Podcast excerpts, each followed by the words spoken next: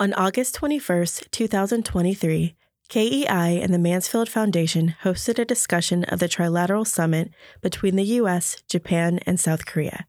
The first panel featured representation from both the U.S. Department of State and the U.S. Air Force, with the second panel featuring speakers from the Albright Stonebridge Group, the Mansfield Foundation, and KEI.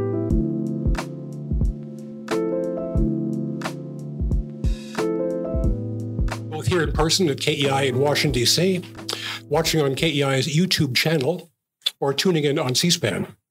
I'm Mark Tokola of KEI. We're delighted to be partnering with the Mansfield Foundation today to bring you this discussion of the trilateral meeting held among Presidents uh, Biden, South Korean President Yoon, and Japanese Prime Minister Kishida at Camp David on August 18th. So we're going to do this in two parts. The first being an authoritative look at the summit outcome with Seth Bailey from the State Department and Lieutenant Colonel Luke Deckard from the Pentagon. The second part will then be an independent look at the outcome of the summit with Eric Altbach of the uh, Albright Stonebridge Group, Sayuri Romei from the Mansfield Foundation, and Clint Work, a colleague of mine here at KEI. So we will save time for audience questions at the end of each session, each panel. So for those of you watching online, uh, please feel free to submit your questions at any time on the YouTube live chat. Okay, so first, um, Seth Bailey from the State Department is the director of the Office of Korean and Mongolian Affairs. Lieutenant Colonel Luke Deckard is a Japan country director for the Deputy Undersecretary of the Air Force for International Affairs at the Pentagon. So before we get into details, uh, can I ask both you gentlemen uh, kind of a top line question? So if you bumped into a friend on the street and he or she asked you how the Camp David summit went, what would be your brief explanation? That first. Yeah, thank, thank you, Mark. It's a pleasure to be here with you. Uh, and uh, Luke, pleasure to be on this panel with you as well. I should start by saying I have kind of wonky friends. So, so uh, you know, I think that uh, there are three things that I would uh, mention uh, as kind of the top line big things to take away. for me personally, maybe one of the most exciting moments in the press conference was when President Biden paraphrased his now famous uh, line when he was uh, whispering to President Obama and talking about uh, the passage of the Affordable Care Act. And he turned to Prime Minister Kishida and, and, to President Yoon and he said, This is a big deal. And uh, I think that that's exactly right. This is historic. It is a big deal. And the reason it is a big deal is because of the leadership and the initiative that has gone into to uh, this historic summit. Um, you know, as a U.S. government official, it's easy for me to think about the effort that has gone on the U.S. government side and uh, the ways in which we've worked to bring this uh, to pass. Uh, but I, I, think it's very appropriate and important for us to acknowledge um, the leadership and the courage of uh, President Yoon and, and, Prime Minister Kishida, and and the way that this came together is really um, monumental. So I, I, think that that's one important thing. I think that another uh, thing that's been talked about in the press is the kind of institutionalization of uh, many of the meetings uh, at the defense minister level, the foreign uh, minister level um, finance minister, and, and, so many others. And I, I, think that, of course, the most important of those being the annualized meetings that uh, is going to happen at the leader level.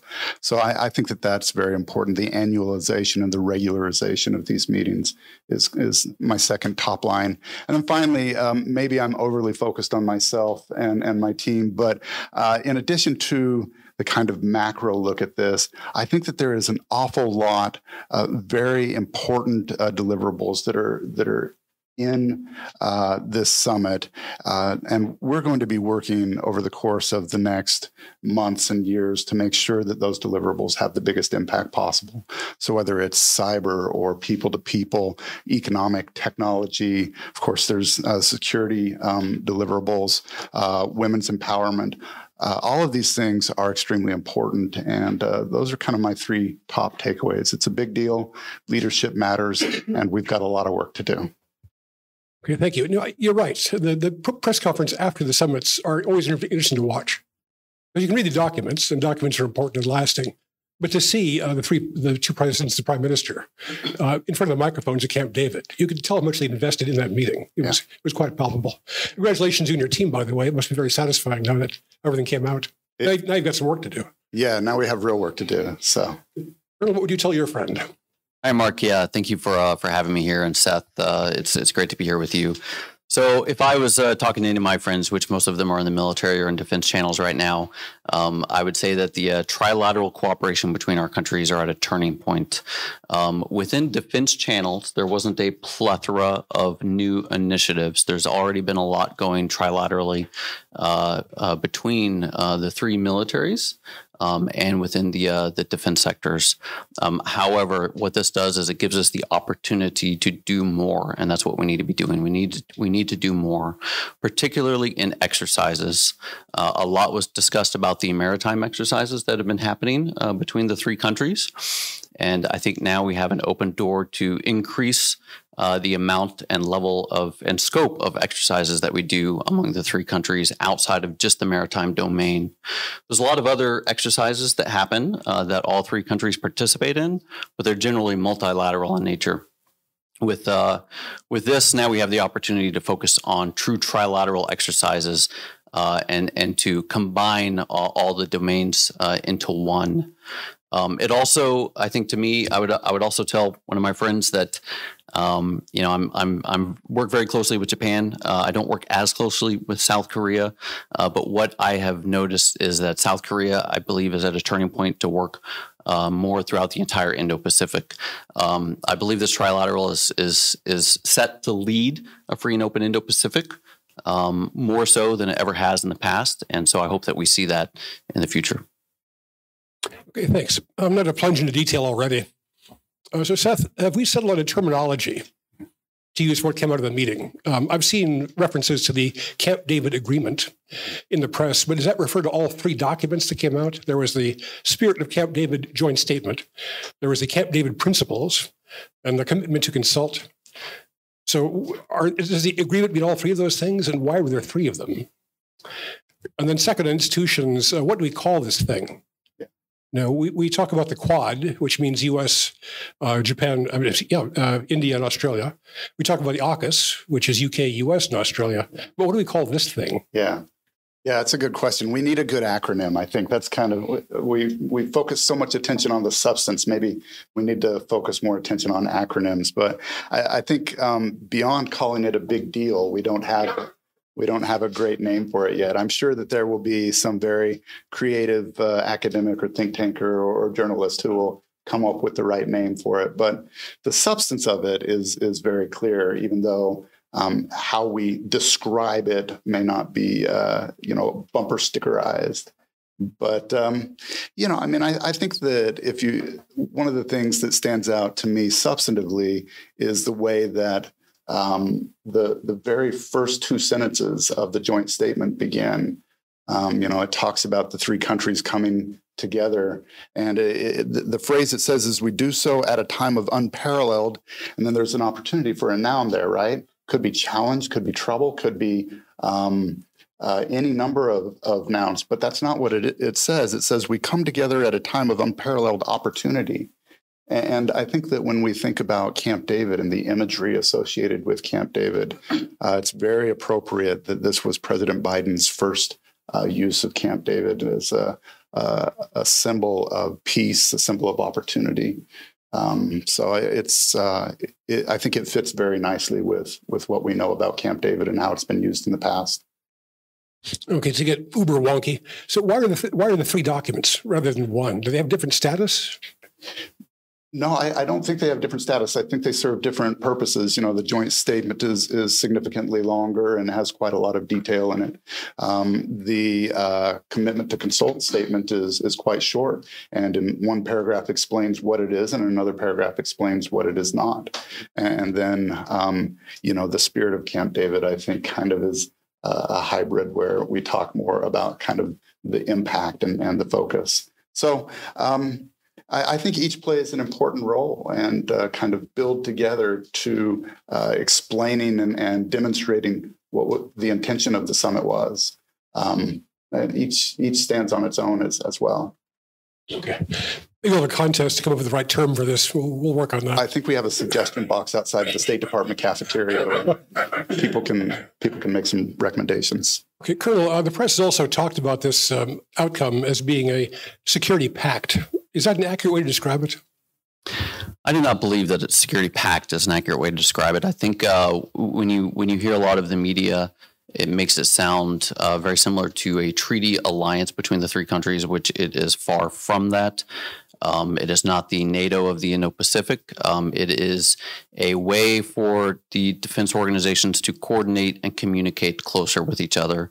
And uh, a lot of those terms were used frequently coordinate, communicate, information sharing, uh, which do not imply projecting force or fighting together. Um, and, and I think that's kind of what, uh, what, what it seems like a lot of the media is saying when they when they when they talk about a security pact. It's really uh, just a form of cooperation. We have two distinct distinctly different treaties, uh, treaty alliances, uh, the U.S. and Japan and the U.S. and Korea. And uh, I think uh, uh, when the media explains uh, security pact, it also implies that Japan might be willing to come to the defense of South Korea and vice versa. I don't think we're there yet. I think we're just on the cooperate, communicate, and consult level. Okay, you mentioned that we already have defense treaties with uh, Korea and Japan separately. Those are actually treaties. Um, we have the United Nations Command rear basing in Japan. We do joint exercises already. So, what does Camp David actually add that's new to this? And while explaining that, could you please explain to us the difference between multi domain, joint, and combined? All, all three of those words were used in the press conference. Talk about the exercises.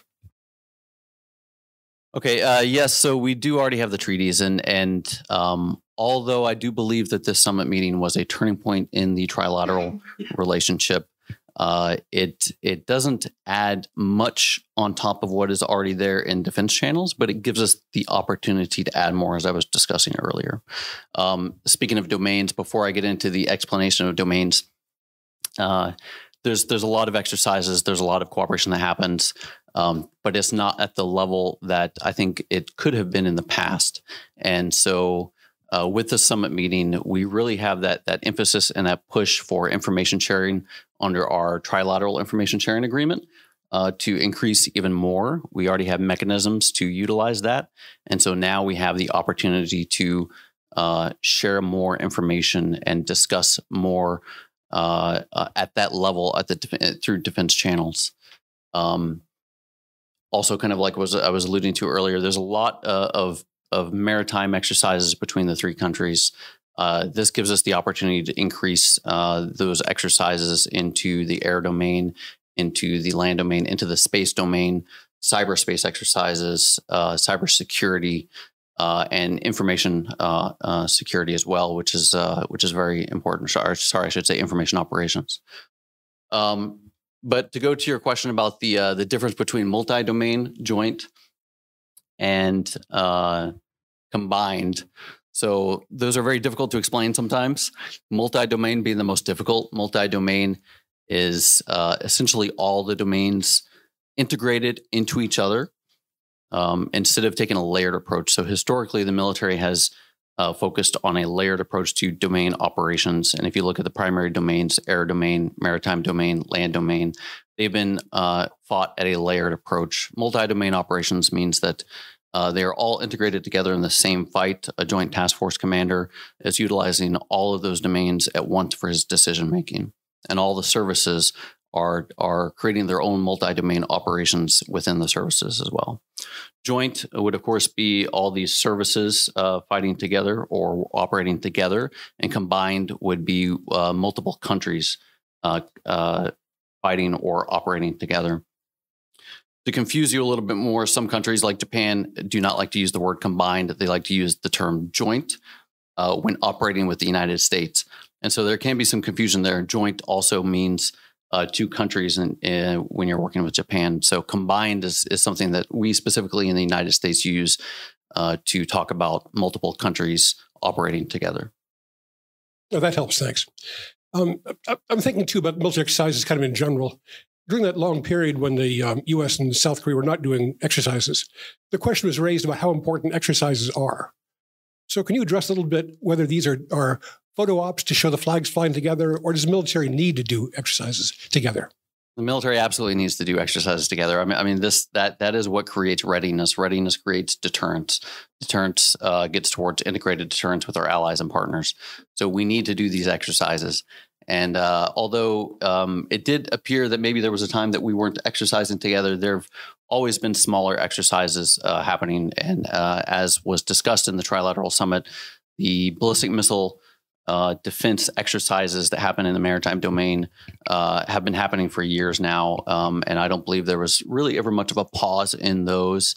Um, even during COVID times, uh, when a lot of other exercises uh, were having troubles because they were uh, exercised in the maritime domain, uh, they continued during COVID and they were quite successful. Okay, to turn to you, Seth, um, again, kind of the meanings of these documents. So, what is the significance of a commitment to consult? I mean, following North Korean missile launches, the State Department usually says that the U.S. has consulted with Seoul and Tokyo. So, will a commitment change what we actually do? I, think the answer is yes and no. And I, am glad that you raised the North Korea example because I think that that is maybe um, the quintessential example of the ways in which we have in, pa- in the past uh, consulted with each other. Uh, I can tell you that uh, whenever there is a North Korean provocation, oftentimes it's it's within a matter of minutes that we're engaged with uh, our uh, ROK and, and, Japanese counterparts, um, and it happens very quickly.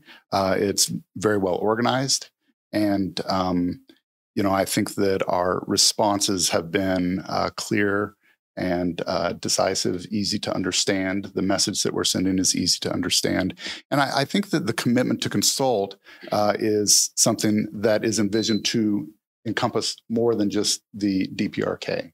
And so I think that what you're going to see is a commitment to consult across multiple types of provocations. And so, you know, just looking at the document here, uh, it says that we will uh, consult trilaterally in an expeditious manner to coordinate responses to regional challenges, provocations, and threats. And, and that's uh, not limited directly to the DPRK. Regional challenges could mean a lot of things. I mean, is this commitment to consult based on security issues, or could it be natural disasters or cyber attacks, or how, how broad is it? Yeah, it's not limited. It's not limited to um, just security issues. And I think that what we see is a commitment across all three governments to address the challenges that face our respective governments and the region collectively. And of course, you know, that's what it is. And what it is not is in any way an abdication of existing decision making authorities or powers. You know, each country retains the right to continue to make those decisions for itself. But what we're going to do is we're going to get together, we're going to uh, share information, align our messaging, and coordinate response actions. Okay, is that working level two, or is it just on the hotline? No, I think that it is more than just a, a, hotline. It's it's at the working level, and like I said, with in the DPRK example, you know, the response that that uh, we coordinate after a DPRK provocation, uh, you know, happens at multiple levels, and it happens very quickly. It's well organized. Okay, uh, let me stay with you, Seth, talk about the reaction from other countries. I've been watching to see what North Korea says about the Camp David outcome, and I'm surprised they haven't said anything yet that I've seen. I might have missed something. Uh, but China is reacting pretty vigorously. Uh, Lu Chao, who's an expert on the Korean Peninsula issues at the Liaoning Academy of Social Sciences, said, I'm quoting him, it is appropriate to say that the Camp David summit is possibly a starting shot for a new Cold War. You know, as someone who served as political section chief in the embassy of Beijing, are you surprised by that reaction? Uh, well, I, have known Lu Chao now for over a decade, so I'm not surprised. Uh, uh, you know, it, it, reminds me of the last time you and I were together. Uh, we were at the Ulaanbaatar Dialogue in, in Mongolia, and uh, there were a number of presentations, including one from uh, the PRC, a, a, scholar from Kicker, which is their uh, think tank affiliated with, with the Ministry of State Security. She had a presentation of, of about 20 minutes, and she um, spent about 17 of those 20 minutes focused on the US ROK Japan uh, relationship. And then the last three minutes uh, after talking about the progress that had been made and how the three countries were coming together, spent about three minutes trying to tell everybody why that was such a bad thing. Um, and so, you know, clearly the PRC has been focused on this pre-summit as well and, and focused uh, after the summit. I think that the best response to uh, the PRC's reactions uh, is that it is not a new Cold War. Uh, this is not a, an opening shot. We uh, are very focused on managing our relationship with the PRC in a constructive way. We've seen Secretary Blinken, Secretary Yellen, um, Special Envoy uh, John Kerry has gone repeatedly to Beijing. And so I think at the highest levels, you see a commitment to engage with the, uh, the PRC in a constructive way, while at the same time addressing very serious concerns that we have about some PRC's behaviors that are uh, destabilizing in the region. Uh, and I think President Biden at the press conference uh, said it the best when he said that this summit and the relationship, the trilateral relationship, is not all about China. It's about much more than that. It's much broader than that. Okay, in parsing the Chinese reaction, might it have been stronger? I mean, do you see this as being kind of a pro forma reaction that they have to say, or do you think they're actually angered by this? You know, after having spent the better part of a decade in China, I'm still very reluctant to try and get into their head and channel uh, channel what what they think uh, about these things. Um, you know, I, I, don't know whether it whether they were evaluating a range of responses, stronger or or less strong. I, I know that the summit is um, uh, was not meant as a, an attack or a direct barrage on the PRC. It was designed to create deeper more constructive relationships across a wide range of issues. Okay, uh, thank you. And, and, Colonel, back to military cooperation. U.S. and Korean forces operate under a combined forces command, a CFC. It's a rather complicated structure. We don't have a similar arrangement like that with Japan. So, is involving Japan further in defense planning, does that complicate an already complicated mechanism further, or is it easy to kind of fold them into it? And then militarily, what capabilities do Korea and Japan have to offer each other and to us?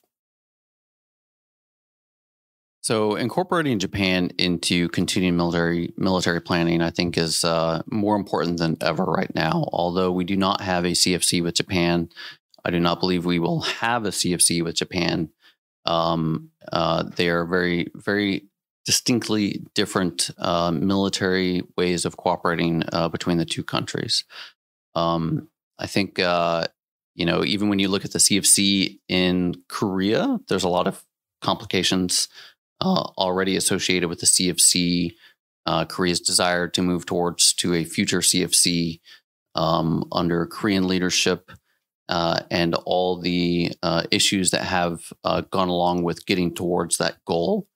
Um, when you look at it from a Japanese perspective, um, modeling uh, any kind of relationship with uh, Japan uh, based off of the CFC, I think is is incorrect, uh, and and we shouldn't do that. There probably needs to be something in between what we do right now with Japan. We work very well in parallel with Japan bilaterally uh, without a CFC, but something in between what a CFC would be and uh, the way that we currently operate with Japan would be uh, very beneficial between the U.S. and Japan. So, uh, that being said, it is still critically important to continue uh, working with Japan military planning. Uh, if anything, from an integrated deterrence perspective, um, security cooperation throughout the Indo-Pacific uh, doesn't have to be contingency planning. a lot of it is campaign planning, and Japan has a lot to offer in campaigning throughout the Indo Pacific. Uh, it's one of the ways that their self defense forces get at a free and open Indo Pacific strategy um, that comes out of their government. The uh, the last question that you asked me, which was uh, what what what what capabilities do Japan have to add value added? And and do you mean that specifically by what would Japan have to add, or vice versa? Both. You know, how, oh. do, how do the three partners contribute to each other's defense in a military sense? That's right. Okay. Um, I think that's where uh, this summit uh, may have really pushed something very good, and that's increasing the trilateral exercises. So, increasing readiness, having the countries trained together, learn how they operate, learn how do they utilize their equipment, learn how the U.S. and Japan operates, and let Korea observe that, and vice versa. Let Japan observe how the U.S. and Korea operates together and that will increase everyone's readiness uh, to to increase that military capability. I think there's also a lot to be said with uh, security cooperation and defense industry. Um, Both countries rely very heavily on the U.S. for defense industry. I would like to see both of the countries take up uh, a greater amount of defense industry on their own and start providing uh, not only their own forces, but forces outside of their countries uh, with that defense industry capability that they're building. And I know Japan is working on that with the uh, uh, altering the three principles, um, which would allow them to uh, potentially export defense articles to other countries. And so I think uh, if they can move forward with that, then there's an opportunity for Japan and Korea to increase their military capabilities together through defense industry. Yeah, I have always had the question about the South Korean defense industry. Um, South Korea is often pointed to the defense industry as being one of the sectors that they'd like to grow. Does the U.S. welcome that, or do you prefer to have our own defense industries making everything we need?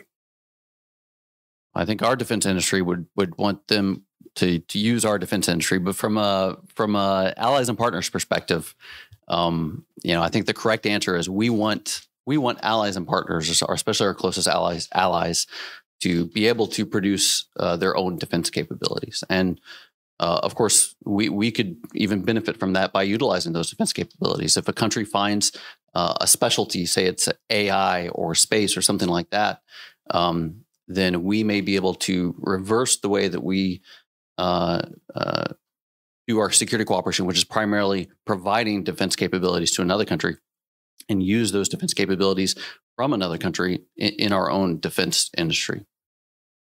Yeah, um, thank you.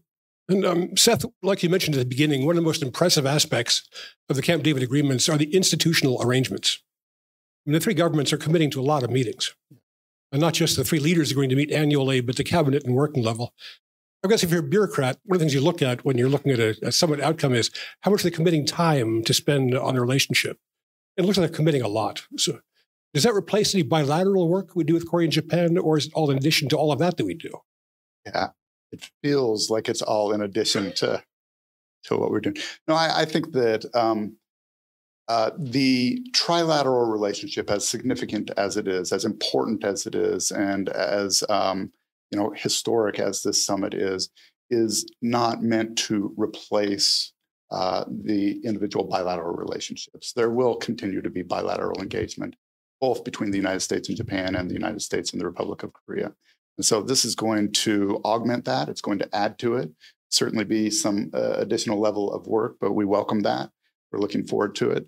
And um, it, it's not going to result in uh, kind of shunting aside bilateral relationships. It's only going to make them stronger. Okay, I'm Colonel. Back to you about about uh, the word security. One thing we're seeing here at KEI is that there seems to be a dissolving the line between what we call national security and economics. So, when you're thinking about security relationship, are you thinking about quantum and AI and uh, securing digital networks, or is it still in terms of military hardware and proper military? You can't separate the two nowadays. And I mean, you mentioned AI, cybersecurity. Um, all of those are are 100% integrated into uh, the way that we're we're looking at the future warfight uh, and and campaign. Um, and, and, of course, space space operations. We've created a new space force, and and I know Japan is is getting more and more actively involved in space, and Korea as well. As well. Um, uh, the the defense industry, AI in particular, is is is so unknown right now, and and poses such a potential threat to the U.S. and to all three of our countries and to many other countries throughout the world. Um, if not uh, if not integrated uh, early on in the defense industry uh, and the way that we that we operate, uh, especially with our allies and partners, um, then we're going to be behind very quickly. And I know that uh, specifically with Japan, I do know that um, uh, we are talking more and more about how they can contribute to AI. Uh, and I, I, I, don't know if those discussions are happening with Korea right now. They they might be, um, but we're we're really looking to our allies and partners, and Japan is definitely one of them, uh, to try to contribute to AI as a, a security initiative. That's you know, technology is one thing that brings the three countries together. So, Seth, we come comment on that. Are we having these talks with Korea too about high tech? Yeah, yeah, absolutely. I mean, I think that if you look at uh, Korea and the way that their industries are developing, whether it's the defense industry that we're very supportive of, um, or uh, their progress on electric vehicles, uh, batteries, uh, semiconductors, of course, where they're a global leader. um, and uh, AI and quantum computing, where they're making incredible strides. I think that it's extremely important uh, that the trilateral deliverables have focused on each of those uh, technology and economic areas. Uh, it's going to bring us closer together. It's also going to make each each of the countries more effective and make them um, more competitive. And so I think that this is, um, like I said, it's not just about the security aspects of the relationship. It's much more than that. And this is one area where you know, the economic, the technological, um, uh, cyber domains, those things are, are really ripe for additional cooperation between the three countries. Okay, before I turn to audience questions, let me put one more question to you, Seth. That's about how this fits into the kind of jigsaw puzzles of Indo Pacific agreements. There's a lot of them now. So, does having a separate one with um, Korea and Japan add to or sort of detract from all the others? And how do they fit together? I mean, how do we work with the Quad and IPEF and APEC and the new Korea Japan US relationship? Do they fit together smoothly? They fit together. yeah, I, I, think that they, they fit together well. And, um, you know, there, there are certainly some uh, overlaps, right? You wouldn't want each one of these things to be completely discrete because then, you know, you end up having gaps in between them. Um, and I think that, for example, I, you may be referring to the Indo Pacific uh, dialogue that was uh, uh, announced as one of the deliverables know, that's that's an important uh, dialogue between the United States, Japan, and uh, the Republic of Korea. It's going to focus on some discrete, specific issues that some of the other dialogues don't. And so, you know, that's still um, being uh, worked out in terms of we have a pretty good sense of of exactly when and how and where we're going to do that. But I'm not prepared to make any specific announcements at this point. But no, all joking aside, they absolutely do fit together in a way that I think um, creates something that is bigger than the sum of their parts. And um, you know, so it's it's uh, it's expansive, but still very valuable. Okay, I'm going to cheat and ask one more question. I said I wouldn't, but I'm, I have to. We've talked so much about the security aspects of the Camp David agreements. Do you think that the economic parts of it have been underreported? Yeah, I, I think that um, I don't know about underreported. But the economic parts of it can't really be overemphasized. I, I think that they're extremely valuable. Um, you know, I think that National Security Advisor Jake Sullivan, when he was talking about this at the presser before the meetings began, he spoke in terms of momentum and inertia. And I think that that's uh, particularly applicable when we're talking about the economic relationship. It's important to remember that this summit and the trilateral relationship, it didn't just kind of uh, happen now. It wasn't created in a vacuum. It is, in fact, uh, built on the work of uh, others that have gone before for years and in some cases decades. And that's true, especially in the economic relationship, where we have um, free trade agreements, where we have uh, business to business and people to people ties that are decades old. And I think that the deliverables that are coming out of the summit, the economic deliverables, the technology deliverables, those things are taking it all to a new level um, that I think really should be focused on and, and, reported on. I think that the business communities are actually going to be pleased with. Um, but uh, it's probably being overshadowed a little bit by security aspects of commitment to consult and those. I think I think you're right about that. And sometimes the psychology matters too, even if agreements are not in the texts. Sometimes independent actors, universities or or think tanks or um, industries, will kind of think themselves, well, maybe we should do something trilaterally, just because they've seen uh, Biden, Yoon, and, and uh, Kishida together. Okay, let me turn to audience questions. Let's see. We'll start from right to left. Over here, please. Uh, Stanley Cover. When I listen to this, the I go back in time, the 1960s.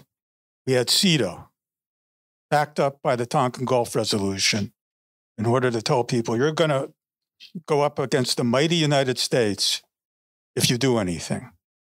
Didn't work too well, did it? Now I can't help thinking, I can't resist. I see an incipient NEATO, or Northeast Asia Treaty Organization. And I can't help wondering, why will this turn out any better?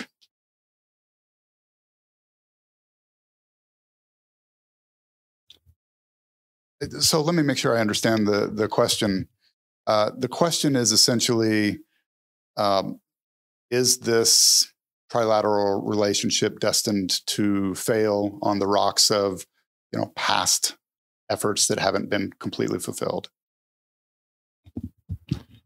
There's a saying: history doesn't repeat itself, but it rhymes. Mm. And I'm hearing, you know, an echo. You know, we've got this arrangement, we've got AUKUS. It's not identical, but it's very similar.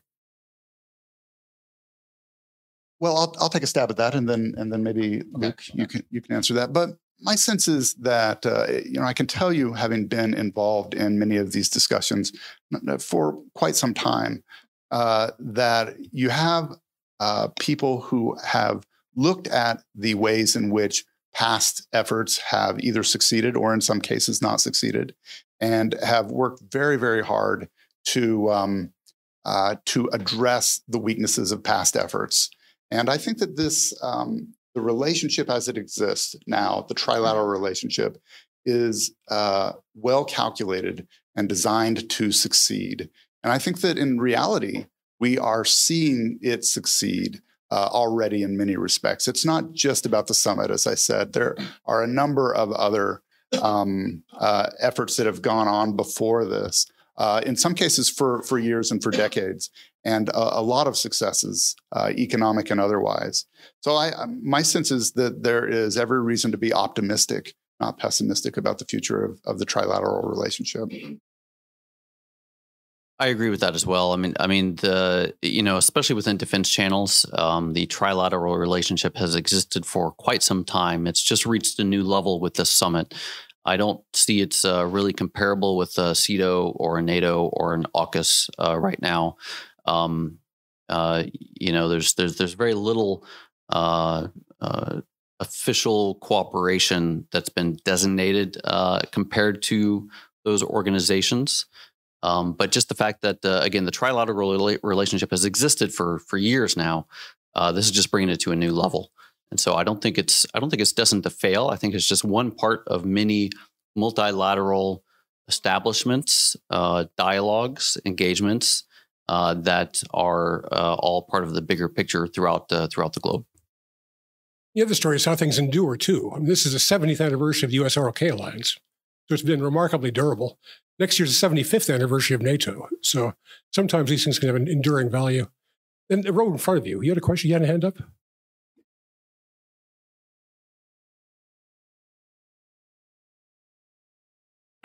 Well, thank you so much for your comments. Um, I read an interesting article pretty much saying how, with the United States limited with its China policy, with uh, bipartisanship, pretty much uh, certain uh, aggressive China policy, but that not being the case with Japan and South Korea, who want better relationships uh, with China for several reasons, that was kind of a missed opportunity that the summit didn't include any diplomatic efforts uh, to reach across the aisle with uh, other rival countries like China and North Korea, even though it did include a lot of diplomatic efforts among each other. Um, do you think this is a case? It was a missed opportunity to cooperate with China and North Korea, say some sort of statement that they will uh, try to cooperate with them, or do you think that was beyond the scope of the summit?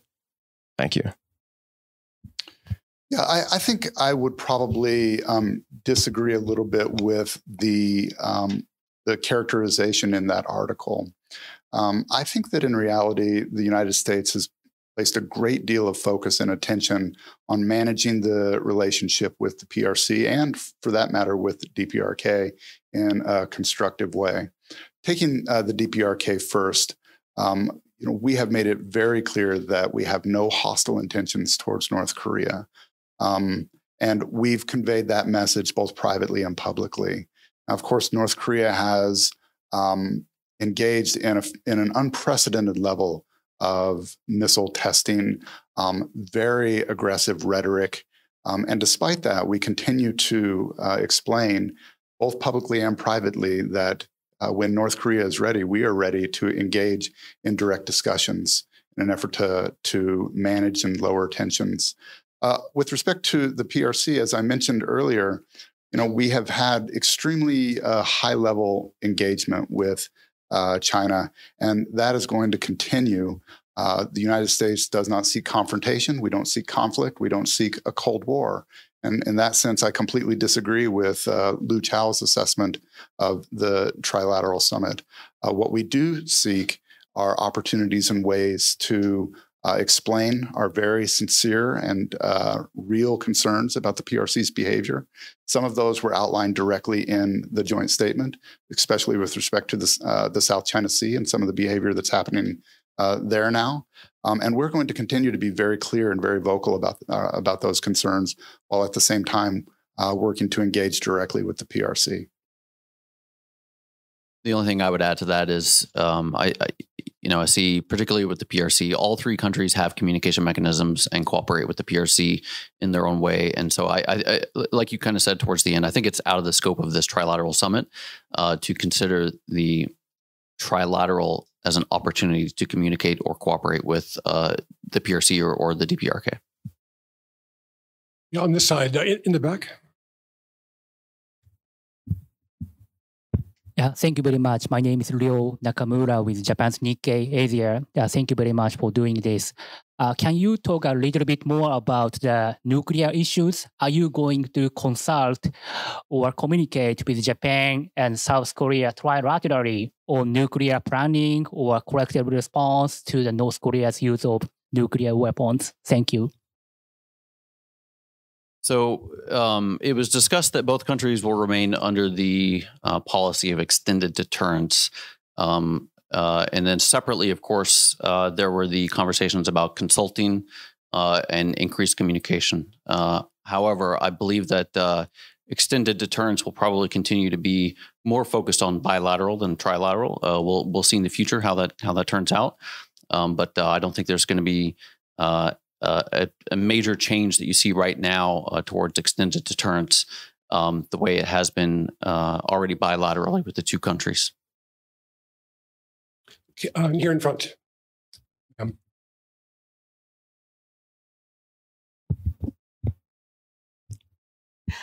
Grace Kong. Um, I have two points. One is a pretty fundamental question. Uh, given the emphasis on the rules based international order, and while supporting Japan's dramatic increase in military strength, why doesn't the U.S. pressure Japan far more to take legal responsibility for its World War II crimes against humanity?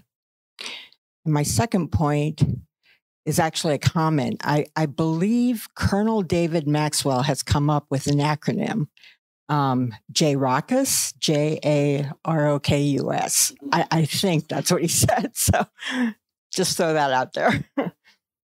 JAROKUS sounds as good as anything I could have come up with. So, I mean, I think at this point we run with JAROKUS. That's yeah. that's great. Uh, look, your first question, I think, is is uh, um, very important question to address. I, I think that it um, if you take a look at the way that Japan has responded to these uh, concerns over the course of years and decades, take a look at the way that President Yoon has um, responded, for example, to uh, Prime Minister Kishida uh, in Hiroshima. Uh, all of these things suggest a, a real um, development, a real uh, uh, change and maturing and um, uh, improvement in the relationship that is, in fact, based on uh, the genuine feelings and concerns of the government of Japan, the people of Japan, and, and the people and government in the Republic of Korea. So, you know, beyond that, I, I think you'd have to ask your question to uh, the government of Japan, the government in South Korea. But my sense is that things are um, improving and that we should focus on that. Yeah, my own sense is that history is not being forgotten. I've seen some commentary that maybe they're trying to brush it aside, but it doesn't feel that way to me. I mean, the statements read like an agreement that uh, they shouldn't let historical issues obstruct important cooperation now. At the same time, cooperation now shouldn't obstruct uh, reckoning with the past. I think they could both happen. Um, gentleman here at the glasses. Thanks. Um, about the nuclear umbrella, does that contribute to nuclear non-proliferation or keeping the genie in the bottle? And um, can you can you say something about the economic deliverables? Does that it seems like the arms industry gets most of those, but but AI, I can see stuff like Khan Academy uh, using AI and uh, contributing to leveling the playing field in schools. Can can you say something about the economic and the non-proliferation? Yeah. So, you know, I mean, um, I think that uh, the trilateral relationship, the um, uh, nuclear umbrella, the um, uh, the nuclear consultative group, all of these things are designed to uh, reassure the public in Japan, the public in, Korea, and the public in the United States that our commitment to uh, to the nuclear umbrella is ironclad. That will not change.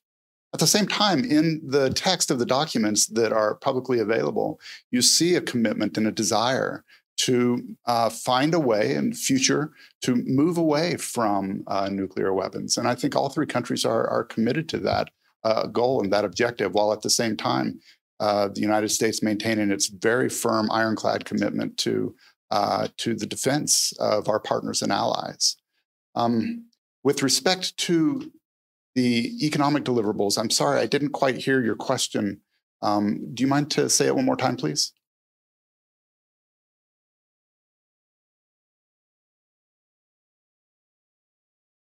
Oh, I see. Um, well, you know, Mark asked this question about whether or not some of the economic deliverables were being overshadowed by uh, the security related aspects of the summit. And I said that I think that that is true. I think it's more than just what you know what people would call the military industrial complex it cuts across uh, all sectors you look at the deliverables that are are in here um, in the documents i think you'll see that they're incredibly broad they're going to create a, a lot of uh, new momentum between the united states uh, the republic of korea and japan including momentum between our industries in such a way that i think all countries uh, economic prospects are going to improve and, and over the course of both months and years. I think maybe maybe a little bit uh, to help answer your question as well. So I know uh, you know within the U.S. I know we're interested in uh, increased multilateral research and development initiatives uh, within the defense industry and things like that. Uh, for AI would be one of them. Um, uh, primarily, they're they're focused bilaterally right now, but this this opens the door for trilateral research and development or uh, operational testing and evaluation um, within defense channels. Yeah, I was going to bundle questions, but our time is so short. I'm just going to take one. So I'm sorry, Peter. I'm a I'm a Peter Humphrey, intelligence analyst and a former diplomat. Uh, just an interesting piece of technology.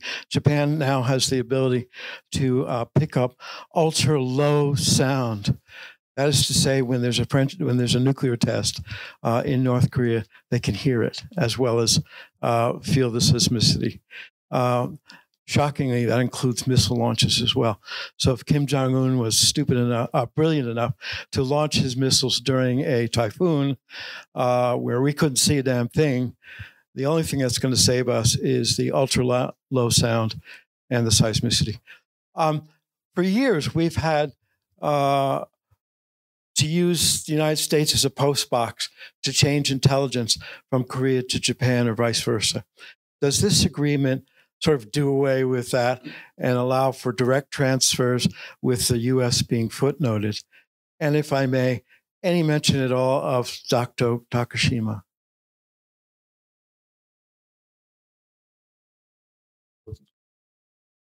Can, can you reclarify your intelligence uh, question? You're talking about uh, intelligence uh, between... Mostly intelligence sharing between Japan and Korea okay. was, was not really direct unless it was re- unless it was really important, and and they give it to the U.S. The U.S.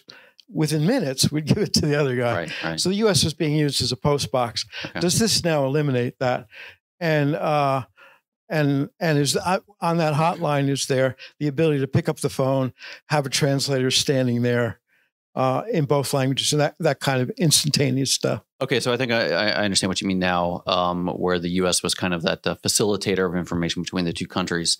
Um, we we never really had to be, and and and the mechanisms are already in place. So they're not mechanisms mechanisms that need to be created or systems that need to be created. We already have uh, systems in place where Japan, uh, the U.S. and South Korea are connected, and so they have the opportunity at any time to utilize that uh, to pass information between uh, those two countries. Um, versus having the U.S. use them uh, independently. But but this being a, a, trilateral summit, I think uh, I, I, I, I, think because that and, and, that system would be trilateral as well.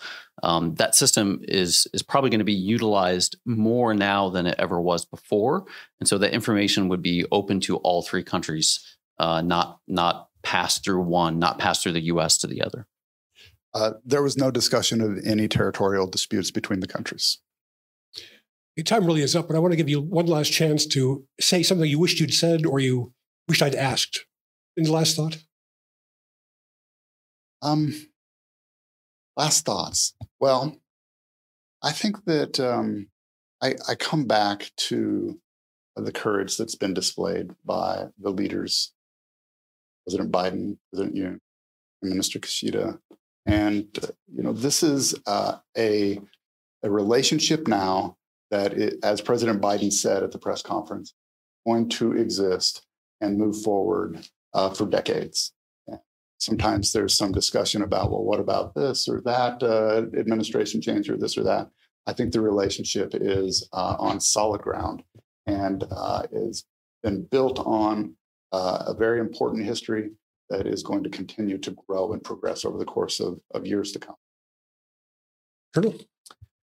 I, I would uh, add on to the. Admin, I'm surprised more wasn't discussed about administrative or administration changes, but um, I think uh, I think it is uh, built on uh, a little bit of security, especially uh, being focused on at the ASD level and below. Uh, this is really a whole of government approach, trilateral cooperation. So I think that that it, it is safeguarded um, from future administration changes, uh, just just for the fact that uh, there's multiple levels of government that are uh, proceeding with this. Okay, thanks, Carol. It seems a little impolite to ask government representatives about administration changes, so I was saving that for the second panel. But thank you for raising it. Okay, please join me in thanking Seth Bailey and Colonel Deckard. We will take a very brief pause to reset the chairs, maybe five minutes. Stonebridge Group formerly with the Office of U.S. Trade Representative. Uh, Sayuri Romei is the Associate Director of Programs at Mansfield Foundation, our co-partner this for this uh, event this afternoon. So thank you for that. It's a great pleasure to work with you. And Clint Work, who's a fellow and director of academic affairs and my colleague here at KEI. So let's start the way we started the first panel, which is maybe each of you could just give a very capsule description of what you would say the most important point was or most important thing there is to know about the Camp David meeting. So Eric, do you want to start? Happy to. Um, first of all, just like to thank KEI and Mansfield for allowing me to participate in this very timely discussion and uh, really appreciated the first panel as well.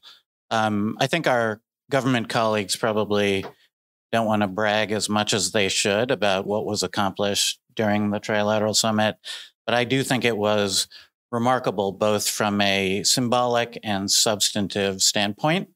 And I think people don't necessarily appreciate just how difficult it is to reach all of these kinds of agreements to institutionalize trilateral cooperation across the security and economic agenda of important issues to the three countries in the context of all the challenges, particularly uh, in the uh, Japan Korea relationship, um, which are well understood and which we uh, uh began to delve into in the Q and A in the previous panel. Um, but I think it was remarkable what's been accomplished over the past several years, and particularly over the past year with uh, the leadership and courage in Tokyo and Seoul in enabling this kind of cooperation to even be realistic. Um, the other point I wanted to make is the level of institutionalization that's been accomplished in this meeting, we now have commitments from the three countries to have annual trilateral summits between the leaders and annual trilateral cabinet level meetings among all the major security and economic officials of the three countries. I am frightened for the amount of work for the folks in government who have to staff all of these trilateral initiatives, but it's well worth the investment of effort from the three countries.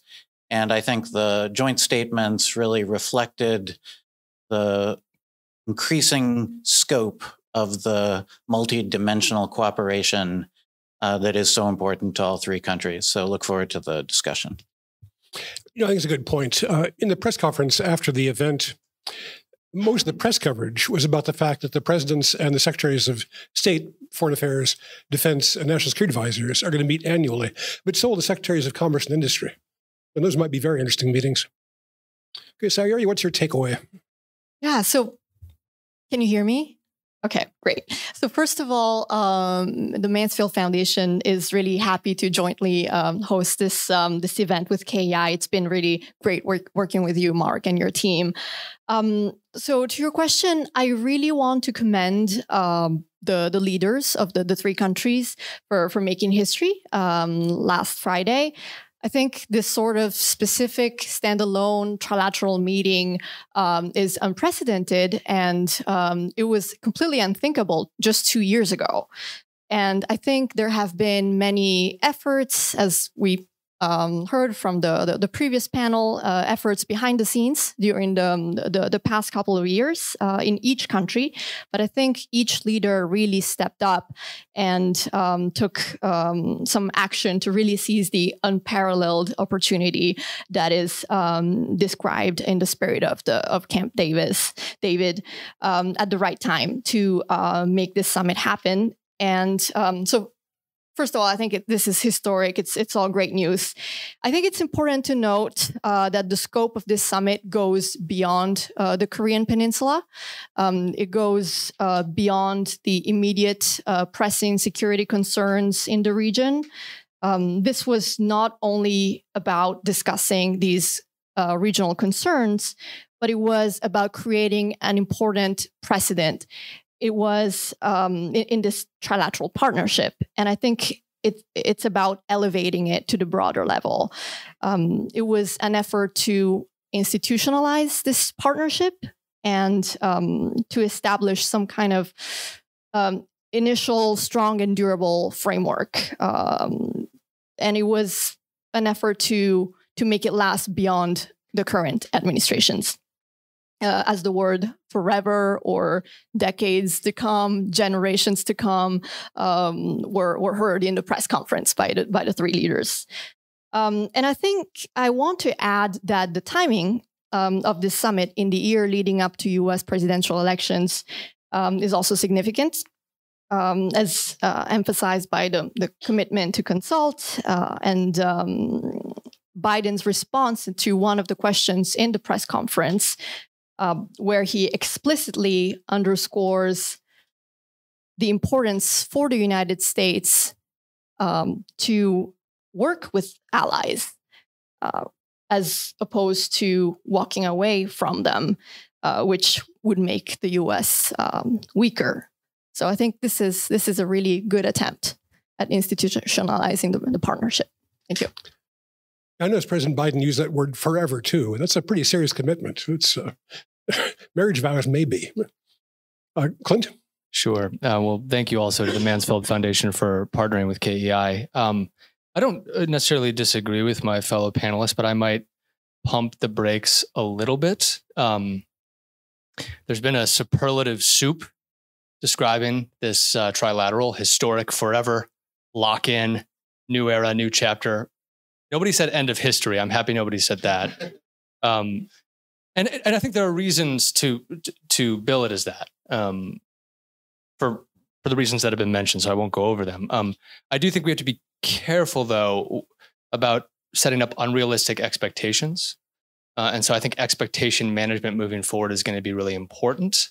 Um, so I know this is not a one-to-one comparison, but you know, we were engaged in historic diplomacy and rapprochement with Pyongyang five years ago. I know a lot of people doubted that at the time.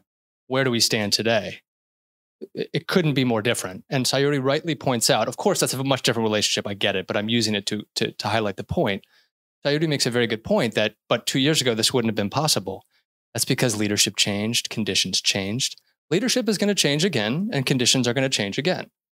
Um, so, you know, we have, of course, I don't want to spend too much time on this, but we have our own election and a possible multiple felon, excuse me, alleged multiple felon could be re entering the White House who openly decries alliances and whose second term I think would, would lean much more into that sort of narrative if it occurred.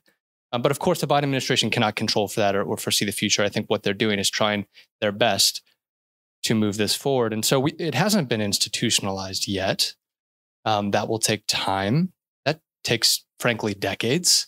Um, but I think Seth was right to point out uh, National Security Advisor Sullivan's um, expression that this is building momentum and potentially inertia. I added the potentially myself.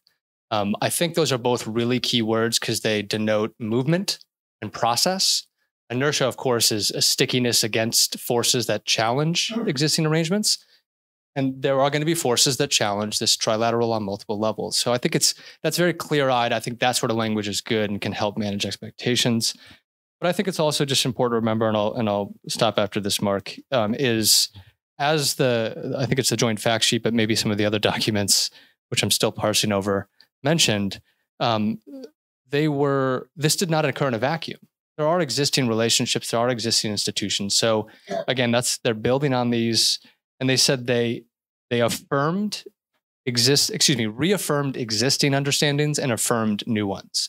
So again, uh, they're building on an architecture that that that exists, um, but it will you know it will encounter rocky shoals in the future. Thank you for adding that. alleged as a qualifier. KEI is an independent, nonpartisan, nonpart, nonpartisan organization. Okay, I'd like to say too that now they're just among private sector friends. Um, I'd like the format to be pub conversation. So please feel free to talk to each other too and interrupt or comment or ask okay, questions. then I then I will. I, I said I said this is an attempt at institutionalization. There you go. I agree. okay. Um, Eric, most of the press coverage of the Camp David did focus on the military and security aspects. Do you think the economic parts were underreported? Uh, thanks for the question. And I do think, um, in many ways, the reporting was accurate. Um, as with all high level meetings like this, there's always limited bandwidth. I uh, in a former life, uh, was director for Asian Economic Affairs at the National Security Council and was involved in planning and preparing for a variety of uh, the president's uh, participation in different Asian summits. And it is a brutal uh, process to tell all of the agencies which of their critical deliverables are left on the cutting room floor before meetings of this kind. So I think it is unsurprising that the focus was on a subset of key um, cooperation initiatives with a major focus on the national security um, agenda. So the commitment to consult, the institutionalization of trilateral defense cooperation in a variety of forms, including these uh, joint military exercises, the creation of new dialogue, uh, regular high level dialogue channels focusing on these uh, national security issues. All of that, I think, is unsurprising and appropriate. Um, but there was some discussion of economic issues and some elevation and institutionalization of discussions of the economic agenda. Now, it should be said that much of this economic agenda was characterized by this sort of merging of economic and security priorities into the sort of broad economic security uh, policy basket. So, a lot of discussion of supply chain security, um, uh, ensuring uh, the uh, safeguarding of critical and emerging technologies, working together to create uh, early warning mechanisms to identify threats uh, to critical supply chains, enhancing cooperation um, to respond to those threats, including potentially to economic coercion. In the subtext of all of this is an effort to trilateralize cooperation on export controls uh, and other uh, potential mechanisms uh, to deal with technology leakage that could undermine national security. Um, there was no uh, explicit discussion of outbound investment reviews, which, of course, uh, the US has just issued an executive order uh, beginning the process of establishing a limited investment uh, review, outbound investment review system. But I suspect that topic was discussed at least among lower level officials. So I do think there was a significant discussion of the importance of these issues, albeit largely through the framing of economic security, as opposed to what many of us used to work on who did economic issues in the US government, which was trade and investment liberalization and promotion efforts, uh, of which there was, again, not surprisingly, relatively little uh, discussion. Let me take advantage of your government expertise from the past too to ask about the difference in the way we do diplomacy. Under the Trump administration, everything was bilateral. And now under the Biden administration, everything is multilateral. Is that a return to normal or is the multilateralism something new? Well, I think it's uh, in many ways it's part of a sort of long-standing evolution of U.S. policy, particularly policies intended to uh, strengthen our um, ability to affect outcomes in the Indo Pacific, as we now refer to it, and also to respond to the challenges posed by China. I think there's a, a growing understanding that it requires broad coalitions and broad partnerships to address the sort of multifaceted uh, security challenges in the region. So, trilateral initiatives with key partners like Japan and Korea are very much a kind of natural effort. Of course, the Biden administration had a particular motivation to focus on uh, both bilateral and multilateral alliance maintenance activities because of the interregnum of the Trump administration, which was um, in most ways uh, quite hostile to multilateralism, with the exception of a few things like the Quad. But I, I do think it's a, a, return to a existing trajectory, um, but an important uh, augmentation of that effort. Okay, Clint, were you reaching for your mic? Just very briefly to say, we talk about where this trilateral uh, relationship is situated among broader relationships and the economic security piece. And I want to give Troy Stangarone, my colleague, credit for this because he, he reminds people of this all the time.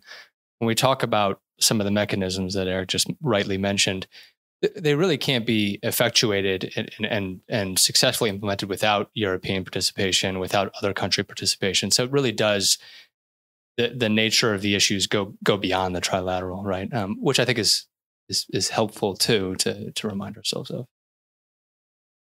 Um, thank you. Sayuri, during the leaders' press conference after the summit, uh, they talked about supply chains and they talked about energy security. I don't recall hearing them say much of anything about climate change.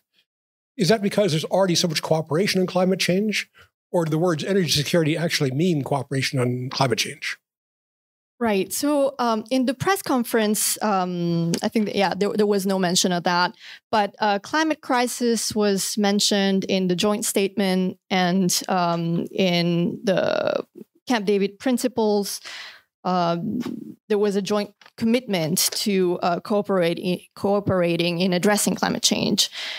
And um, I, th- I, think that's good that, that it was there, but there was no elaboration. There was no uh, further elaboration on how the three nations uh, would be cooperating on, on that front. And I think the Biden administration, especially in the past two years, um, has made some important progress um, to work more closely bilaterally uh, with Japan and with South Korea to address uh, climate change. But um, yeah, we have yet to see how these three countries will need to um, to be in, in will will include this area in this trilateral framework, and um, it will be interesting to see how Japan and and South Korea will be working together on that front. Um, of course, all three countries have uh, shared interest um, in energy security, uh, especially on promoting alternative sources of energy, nuclear energy um, generation, uh, use of uh, natural gas. So the, the discourse around uh, energy security is definitely linked to um, climate change policy.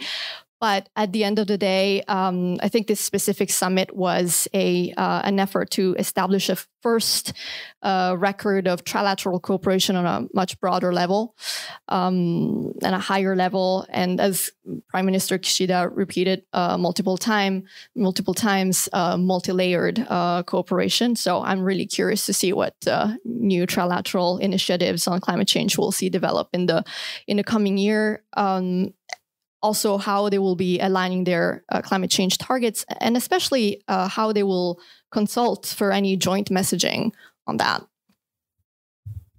Okay, let me take advantage of your expertise too to ask you a question a lot of people are asking uh, about Japan South Korea relations. Does the Camp David meet, meeting uh, signal a real turning point or change in relations, or is just another high point in a cycle of up and down relations?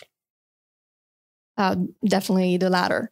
Uh, a high point in a cycle of um, up and down uh, relations, and I think um, I think the the historical issues that have been plaguing the bilateral relations are here to stay.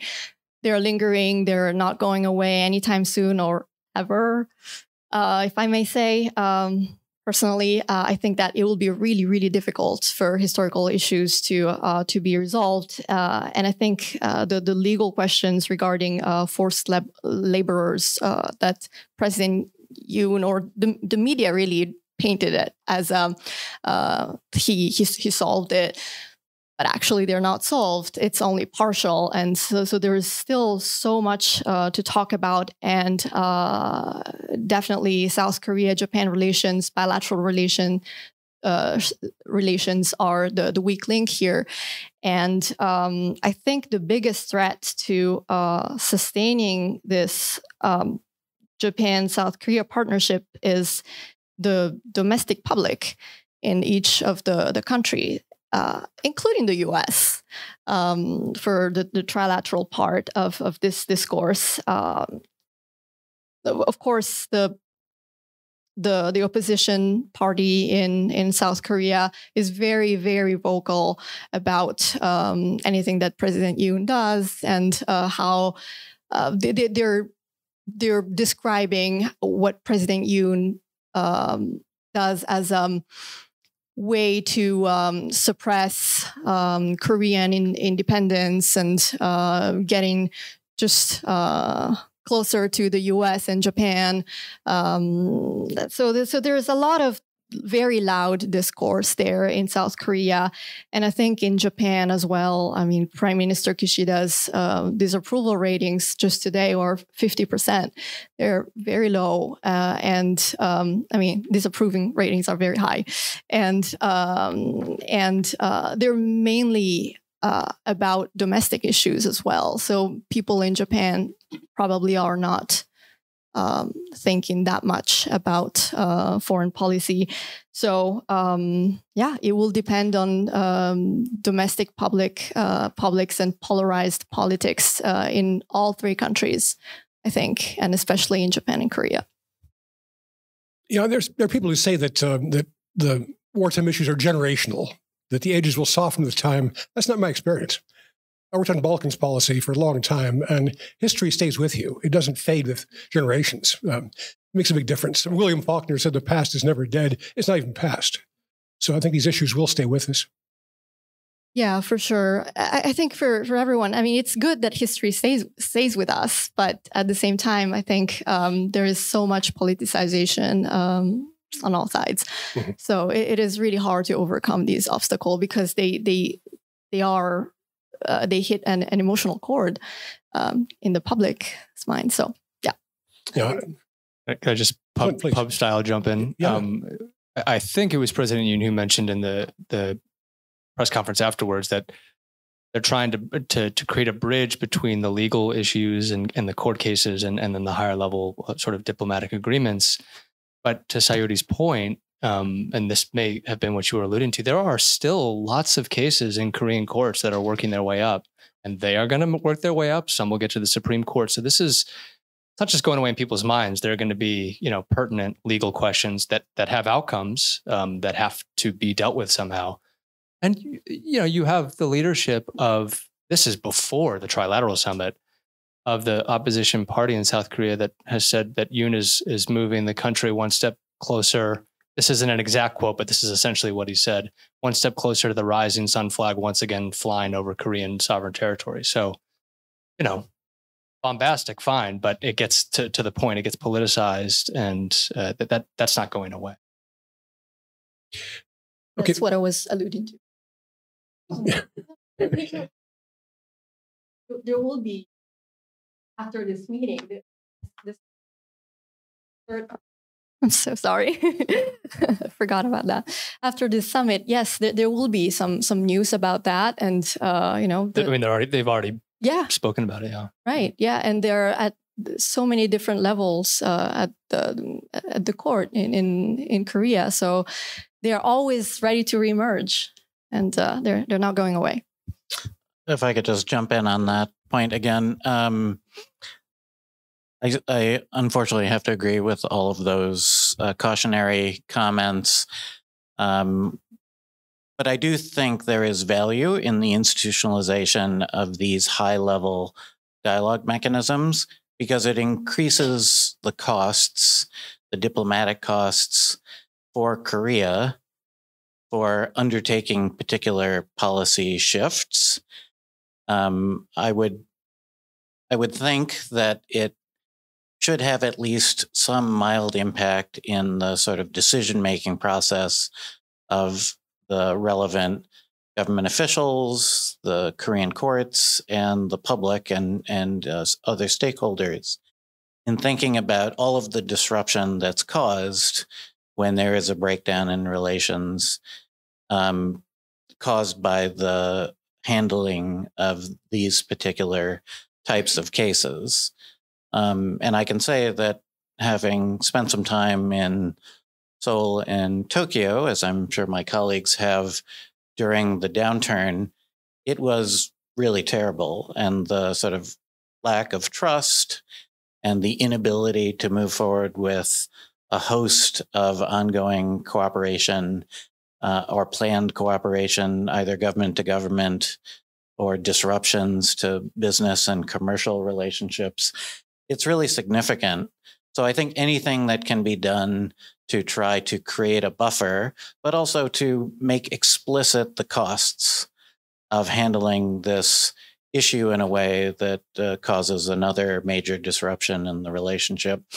And I think the other aspect that, you know, everyone should consider is the stakes of failing to have the kinds of coordinated security responses to the very real threats and challenges that all three countries face, North Korea being uh, the sort of proximate near term challenge with uh, uh, the continuing um, provocations from the DPRK with their missile program and ongoing uh, nuclear weapons program, but many of the serious issues uh, in the region more generally, including those relating to uh, China's uh, uh, activities in the South China Sea and Taiwan Strait. So these are very, very important issues to all three countries. And there's a lot that can be lost when the wheels come off uh, the bilateral and now the trilateral relationship if that happens in the future. You know, it's complicated. Another buffer seems to be people to people relations. There's a lot of tourism, um, very high level right now. And there's a lot of cultural mutual attraction between Korea and Japan. So it's a, it's a complex relationship. Um, Clint, let's turn to the Indo-Pacific variable geometry, if we can use that term. So now with the Quad and IPEF and APEC and AUKUS and these other things, How does the new US, Japan, Korea trilateral arrangement fit in with all of that? Um, I think in your initial question, as I as I recall, you you phrased it as still developing um, arrangements, which I think is the right way to put it, because none of those are finished products either. I mean, APEC, of course, is the oldest. This also points just to this is the academic in me. Um, there are you know longstanding historical studies of of regionalism, of how institutionalized it is in the Euro Atlantic and how under institutionalized uh, the Asia Pacific, now what we refer to as the Indo Pacific, is. And there are various reasons for this. Um, but the, the different uh, institutions you mentioned, these minilaterals, I, I see these just on a, on a broad level. On one hand, a genuine effort to um, to create this this sort of lattice work of of um, institutions that do have overlap in some ways, but also a lot of distinct issue areas. Um, to uphold a degree of order and normalcy in the region. But I think the effort is also a, a, clear indication of how much the international order has eroded. It's not just a. It's not just a, a the latest indication of the under institutionalization of the re, of the region. It's part of that, um, but I think it's a genuine and um, uh, sort of uh, uh, sort of intense, focus effort to try to build institutions because the norms that, that they're trying to uphold are, are very much under challenge. Um, obviously, tightening the trilateral arrangement adds to these, um, but I would, you know, I would say, you know, AUKUS is having a tough time getting stood up.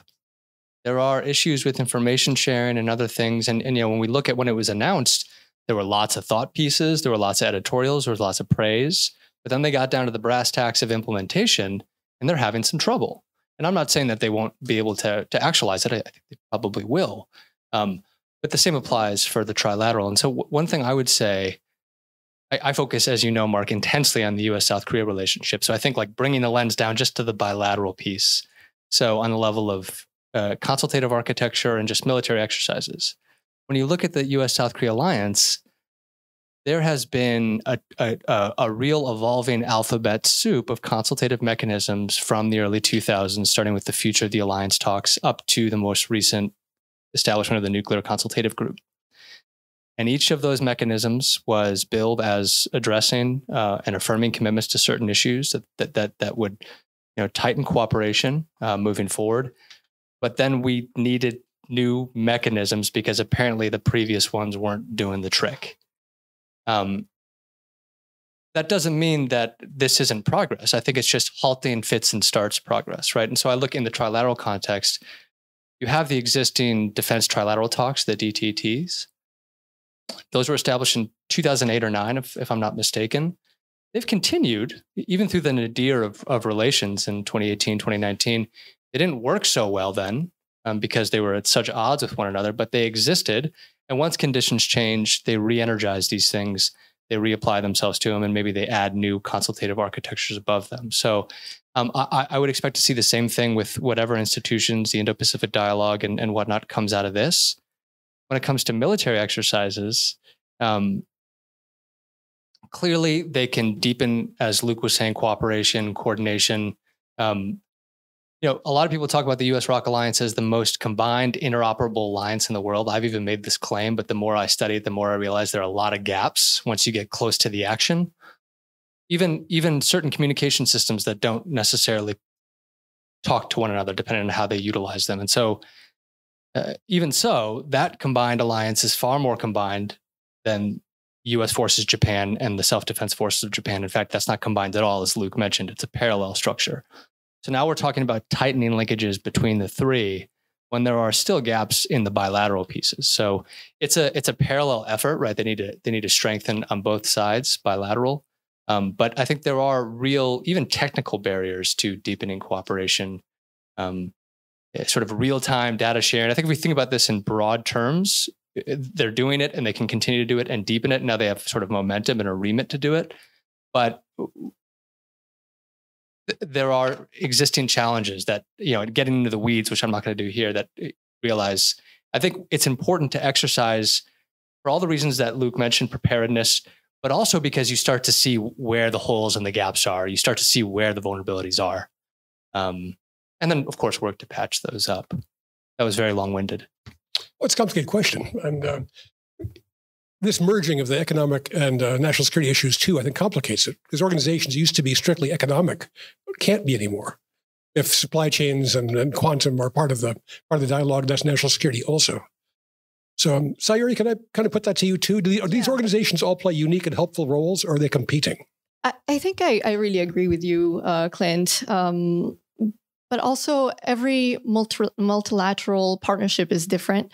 Every uh, multilateral relationship um, has different purposes, and I think um, the the most recent ones by the the, promoted by the, the, the Biden administrations really come from the fact that Biden came into power wanting to show that um, alliances are in the interests of the US and they, they are really important um, for the US, again, to um, to distinguish himself from uh, from his predecessor. So I, I, think there was a lot of that. Um, I think also that this trilateral partnership, uh, U.S., Korea, Japan, is not just any trilateral relationship.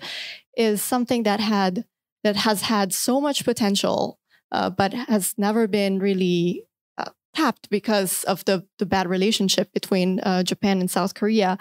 And I think what we're seeing now is a Japanese leader and a Korean leader really coming together to realize that um, they need to pr- prioritize that potential. Um, and um, so I, I, think this is going to be a key trilateral forum that's going to add to the other uh, multilateral uh, ones. And I think Japan in the rec- in, in recent years uh, has really worked very hard to um, to create more partnerships uh, that go beyond the US Japan alliance. Um, so, with Europe, uh, with the EU, with uh, ASEAN, with um, a whole other set of countries, because Japan now realizes uh, throughout the Abe administration and now with uh, Kishida that Japan can be more powerful if it expands these relationships. And um, it goes beyond the US Japan um, alliance. And I think Japan's preferred international order is uh, rules based, multilateral, inclusive. So I think that's what Japan is also trying to do. It seems to be the future of modern diplomacy. It used to be if you had an international organization you try to put together, first thing you do is find a headquarters for it and a secretariat. And that's not true anymore. All these new organizations are kind of free floating and flexible. So um, I guess that's part of it. And also bringing the Europeans also. Uh, you've mentioned that point, I think, that the Atlantic makes an awful lot of difference these days. It's the idea that you've got an Indo-Pacific theater and Atlantic theater seems to be less true when you've got the Ukraine and pressures from China and other places going on. Um, Eric, back to you. One big hole in the Camp David agreement seems to me, and the rest of the U.S. Indo-Pacific strategy, is a lack of any mention of trade promotion or WTO reform which I think our, our Asian Indo Pacific partners would like to see. You know, the IPEF uh, has a constructive agenda, but it's not a replacement for the TPP, on which the U.S. has turned its back. So has trade become less relevant in this era of industrial policy and supply chain resiliency? Or is the Biden administration's trade policy a weakness in its Indo Pacific strategy?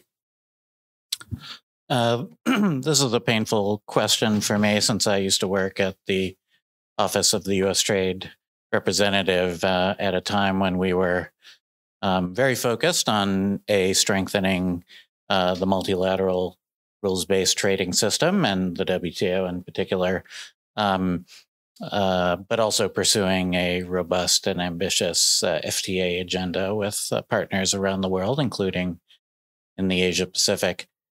Um, so I do, I do think it's a very serious challenge to the Biden administration, but not just the Biden administration. This is a challenge for the United States because of the deterioration of bipartisan support for trade liberalization generally and for free trade agreements as a mechanism uh, to obtain uh, new markets for US goods, to strengthen global trading rules, and to uh, create um, more enduring positive economic relationships with our partners. So there was a strategic and diplomatic mandate for pursuing trade agreements uh, in the past. And because of this, as I said, bipartisan deterioration in support for free trade, we can no longer utilize those mechanisms. I think that's a serious challenge. Um, it manifested earliest with the WTO. The WTO, I think, had begun to run aground uh, many years earlier as a, a forum for multilateral trade liberalization. That the failure of the Doha round and the sort of general lack of energy for um, uh, creating trade liberalization through WTO negotiations, I think um, really reflected this um, failing support among key members of the international trading system. And I think the unique challenges posed by China as well. So I think that was a serious issue. It's uh, something that has obviously metastasized to the uh, enforcement agenda of the WTO. The WTO now is no longer functioning to enforce uh, WTO rules on its membership because of the uh, inability to reform and create a firm foundation uh, for the uh, WTO uh, uh, litigation system.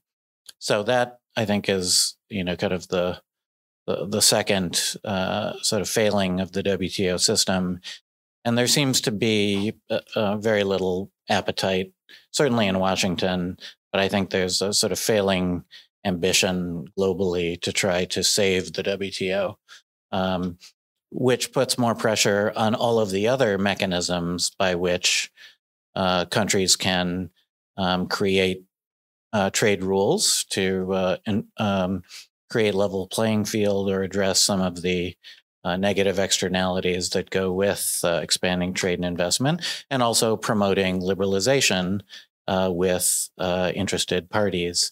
So the United States has, I think, a very robust uh, trade and economic agenda that is in the area of economic security, as as we've discussed. But I think we have a very limited agenda with respect to uh, promoting trade liberalization and um, therefore limited leverage to uh, push for um, a seat at the table in writing a whole host of trade rules that used to go with these FTA negotiations, where we offered the very substantial carrot of improved access to the US market. So when you don't offer that anymore, it becomes much more difficult uh, to incentivize your trading partners to agree to a set of rules that aren't necessarily consistent with their domestic rules and procedures or necessarily always uh, in the interest of some of their key stakeholders. So we've lost that opportunity um, as exemplified by the decision early in the Trump administration to pull out of the TPP, but the, I think, enduring unwillingness by either party to meaningfully pursue uh, a, a, sort of renewal of uh, trade promotion authority uh, and a renewal of our FTA agenda. So I, I, think it's a serious deficiency in U.S. policy, and it's one that both parties, I think, need to consider very seriously. Uh, unfortunately, probably not until after our next election cycle. Yeah, if then. I mean, not to pile on, but I'm going to pile on. Uh, I noticed that uh, President Biden, in his last two State of the Union addresses, never used the word trade, which I thought was kind of remarkable. And the Biden administration has continued the Trump administration's trade restrictions. So not good days for trade. I mean, years ago, I attended an event at Sasakawa Foundation, and it was the U.S. Pacific Fleet Commander, Admiral Scott Swift. And uh, some of the audience asked him during a Q&A period, what's your biggest strategic concern in the Asia Pacific? And Admiral Swift said, it's we will not follow through the TPP. Yeah, just to chime in on that, um, you know, I think we've probably all had the opportunity to talk to uh, senior U.S. military leaders in the past who have said things like, uh, for example, Admiral Blair, another PACOM commander, who said, um, you know, TPP and trade liberalizing initiatives of that kind bind the United States more uh, effectively to our partners in the region and are a key part of the way that we compete with China. Um, so it has this strategic dimension uh, that we're losing out on. Now, I should say that we have paid much less of a price in terms of our competition with China for influence in the region than we might have uh, for a variety of reasons. One of them uh, being the ways that China has behaved um, in terms of its turn towards uh, an increasing state dominated role in the economy after a period of, uh, of liberalization and market orientation, uh, as well as, uh, I think, some increased perception of risk in participating in the Chinese economy, uh, some of which we've helped create through our export controls and sanctions and Uyghur Forced Labor Protection Act requirements, which raise the compliance costs if you're going to do a business uh, with Chinese partners. But some of it is China's own policies, for example, uh, creating vast uncertainty about uh, what constitutes uh, national security information mm. that you could be uh, prosecuted under the Espionage Act in China uh, for what we would consider normal market research or commercial information gathering activities in China. And now, of course, China is in the midst of what appears to be a significant slowdown in the economy that could be sustained over some time. So we have, uh, I think, paid less of a price in terms of the relative appeal of economic cooperation with China versus the U.S. Um, but that still that doesn't mean we're not making a, a significant strategic error in uh, the way we are engaging in uh, this trade policy. Okay. Since you and I are kind of warming up on the subject, which means it's a good time to change the topic. so, um, Clinton Sayuri, um, let me put a question to you before I turn to the audience, and that is the Chinese criticism of the um, of the trilateral arrangement and even Indo-Pacific strategies. They say the U.S. is moving to contain China, and that's you can see it in all these arrangements being made around the Indo-Pacific. Do you think that's a valid criticism, or how do you see it? Is it containing China?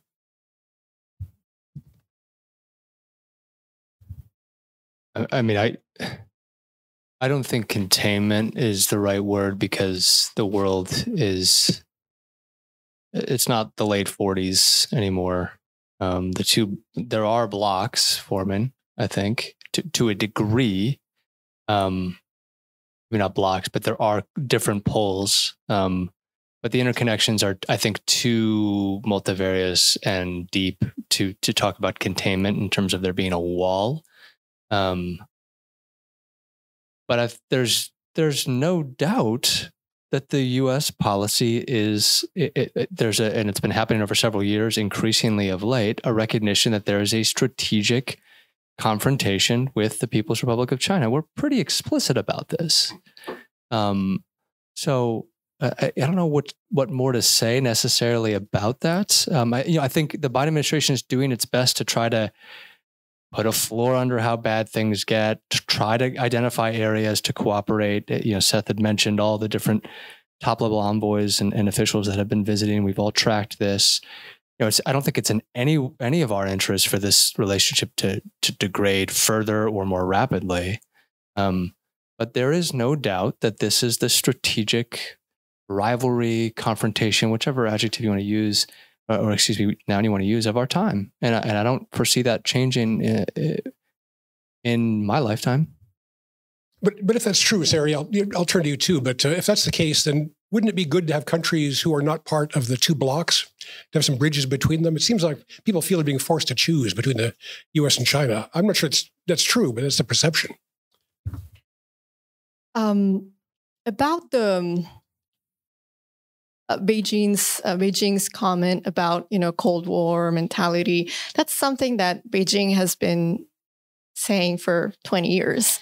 They they they always react uh, um, with uh, with this phrase, um, and they're right. Um, mm-hmm. it, it's just like the the Cold War. This is Cold War mentality that we should not um, condone. Uh, it's it's the same playbook that uh, we've been hearing for for 20 years. So um, I, of course, I'm not surprised, and um, I feel like Beijing has is always very sensitive to these uh, perceptions of um, other countries ganging up on on China.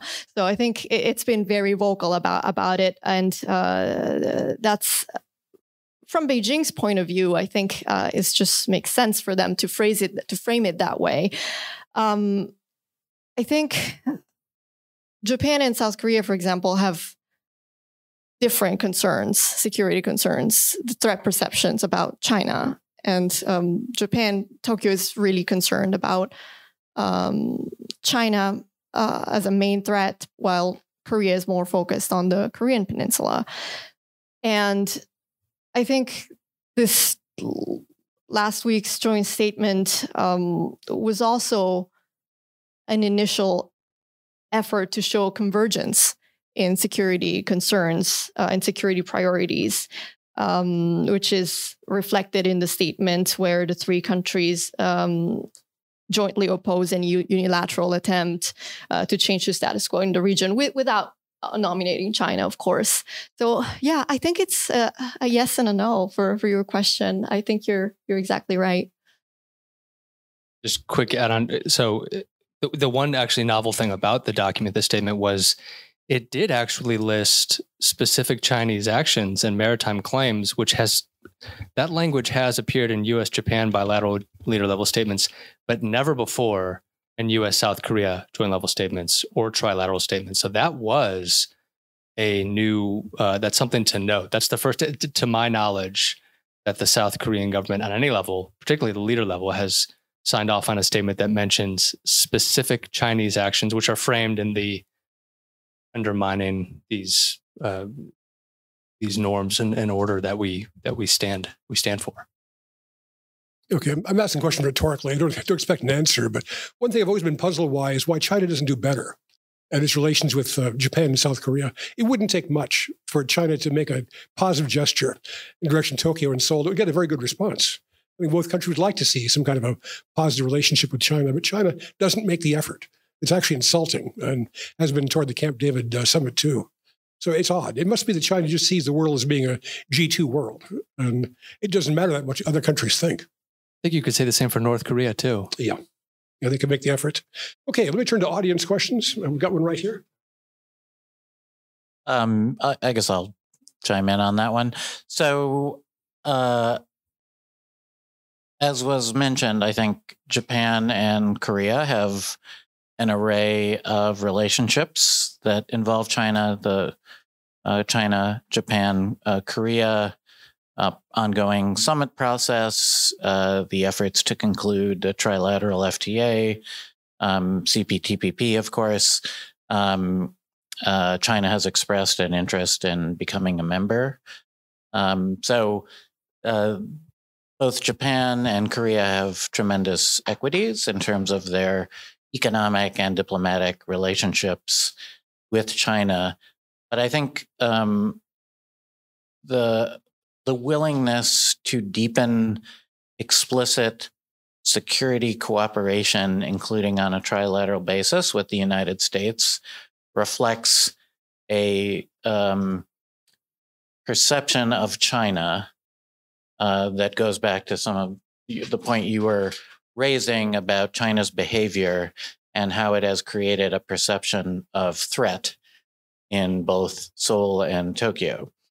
And I think the the view that China is a growing market and an opportunity to uh, obtain uh, economic benefits, and that it is worth whatever risks might be entailed through uh, eh, um, concluding binding trade agreements with China that lock you in to a particular trade and economic relationship with China, I think there's been a reevaluation of the appeal.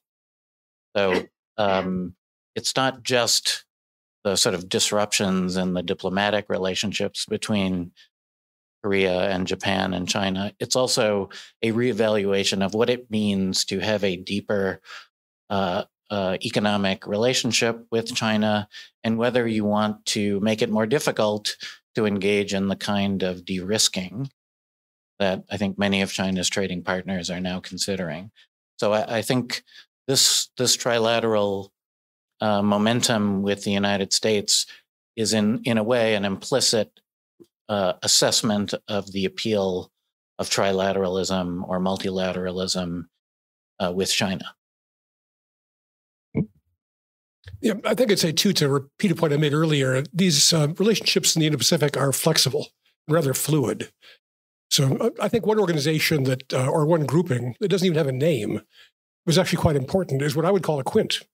In fact, uh, the U.S., EU, NATO, uh, Japan, South Korea, Australia are meeting all the time, and they talk all the time. The NATO summits in Madrid and Vilnius were, in a way, meetings of this quint organization and they're all they're all in Ramstein together doing the Ukraine uh, uh, coordination. So no one uses that word.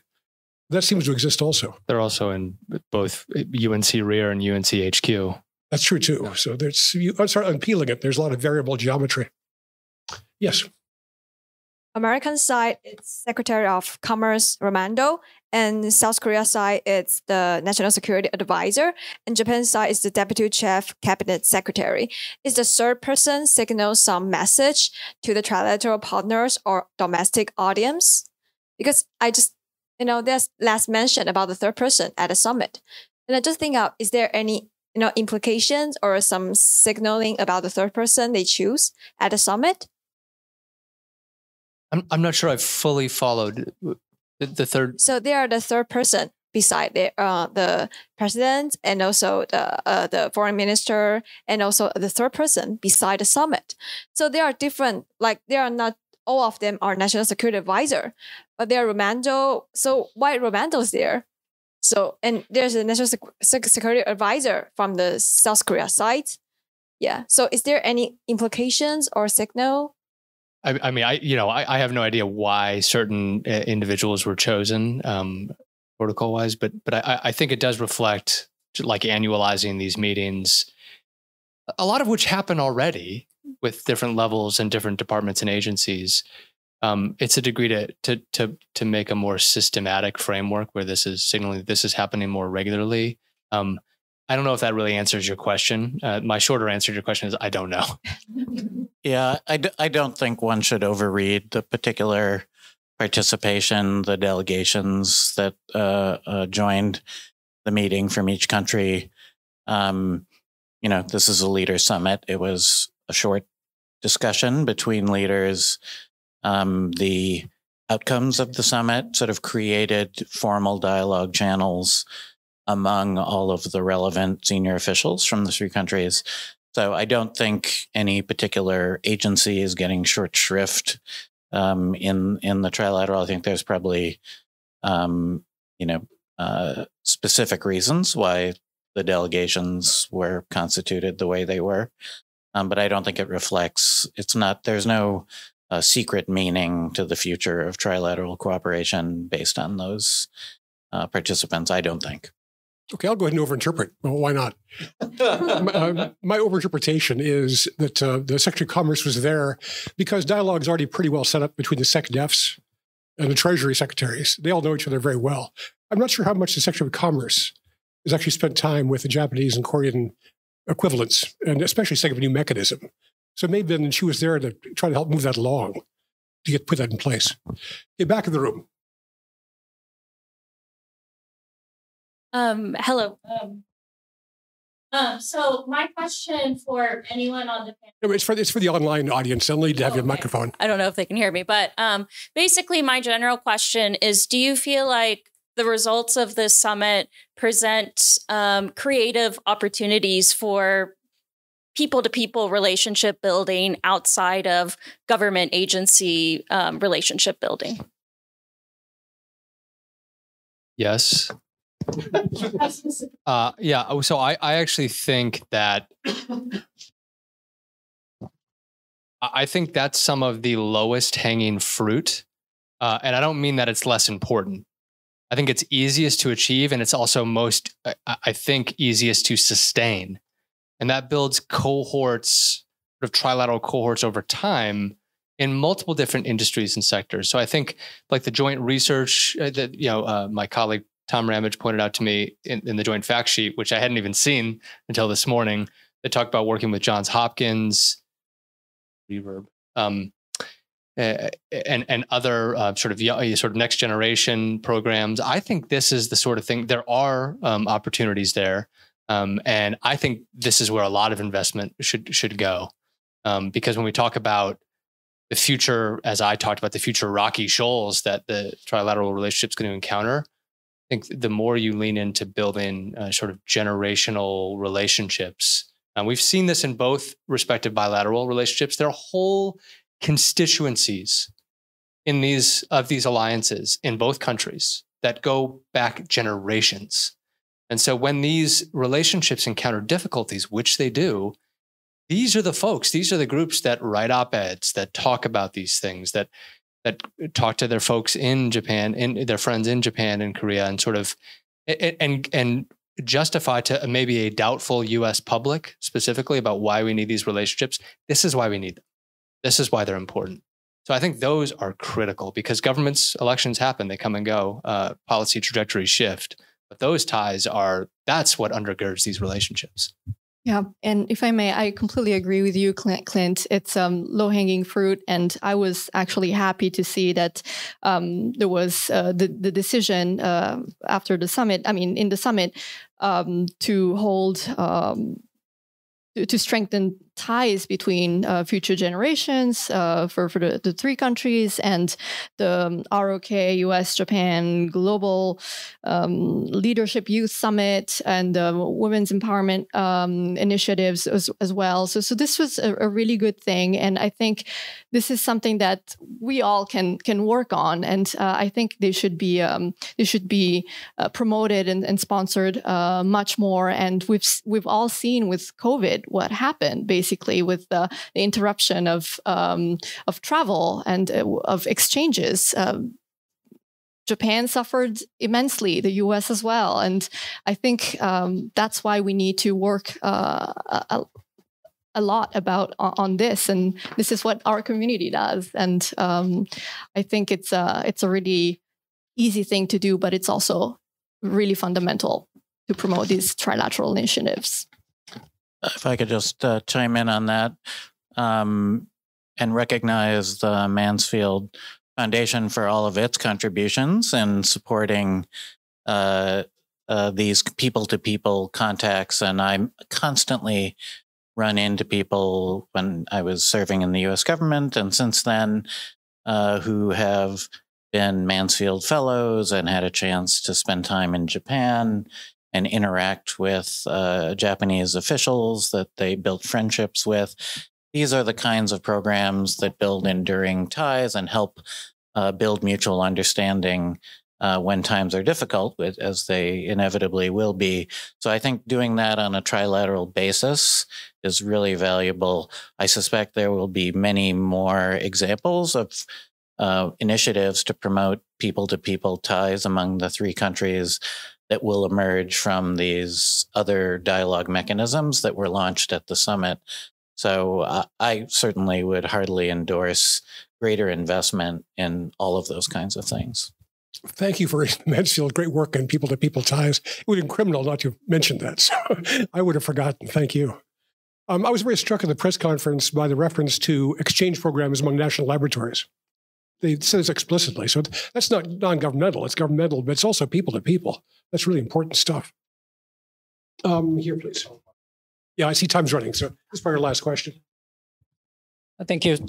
I'm Han Byul from Korea National Defense University. My question is to all, but that's mainly Dr. Romei, because you uh, just mentioned about this domestic political landscapes. So as we are talking about the acronym, this J. Rock, Rock, uh, J. J. Lucas, J. Lucas, or the COJS, right? This is very sensitive issue. Who is the first in the line, the Korea or Japan? You know, although this kind of debate is that seems of the idiot, but you know, this in Korea there are already some skepticism uh, or critics about that. This who has the most gained in in from this summit is number one U.S. and number two Japan, or those uh, about this Korea. So my question is, what is most important benefit for the Korea in the short term, and what will you say to the Korean people to persuade that this summit is also good to Korea in the term today? Thank you. Who has a thirty second answer to that? Um, yeah, I, I, can try. So the, the, one good thing that came out of the recent polls um, in in South Korea is that um, the, the the the country that's that Koreans dislike the most is China and not Japan anymore, which is I, I guess a good thing um, for Japan Korea uh, relations. Um, so I, I think uh, you, you're right. These kind of idiotic debate on you know protocols and th- things like that and and rivalries is is is really something that matters uh, especially in Korea but in Japan as well in the Japanese among the Japanese public. And that's again that's here to stay and uh, we're going to have to to to deal with that. And um, there's a lot of politicization on all these little small details uh, about uh, protocol and and who the United States likes more or who is uh, prioritizing uh, it more. So, yeah, this is here to stay. Sorry. Speaking as a former State Department officer, protocol is not idiotic. It's I, I didn't mean it that way. I'm not taking the debate about this kind of thing is a little idiotic. Okay, uh, thank you all for joining us. Time has run out. I'd like to mention that the next KEI event uh, will be on August 30th in which Professor Rory Medcalf of Australia National University will be here to talk to us about the South Korean Australian relationship in the Indo Pacific. You can find details on our website at keia.org. We hope to see you then. So please join me in thanking uh, Eric Sayuri and Clint.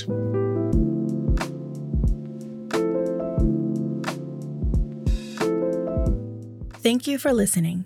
For more Korea content, keep an eye on our podcast feed.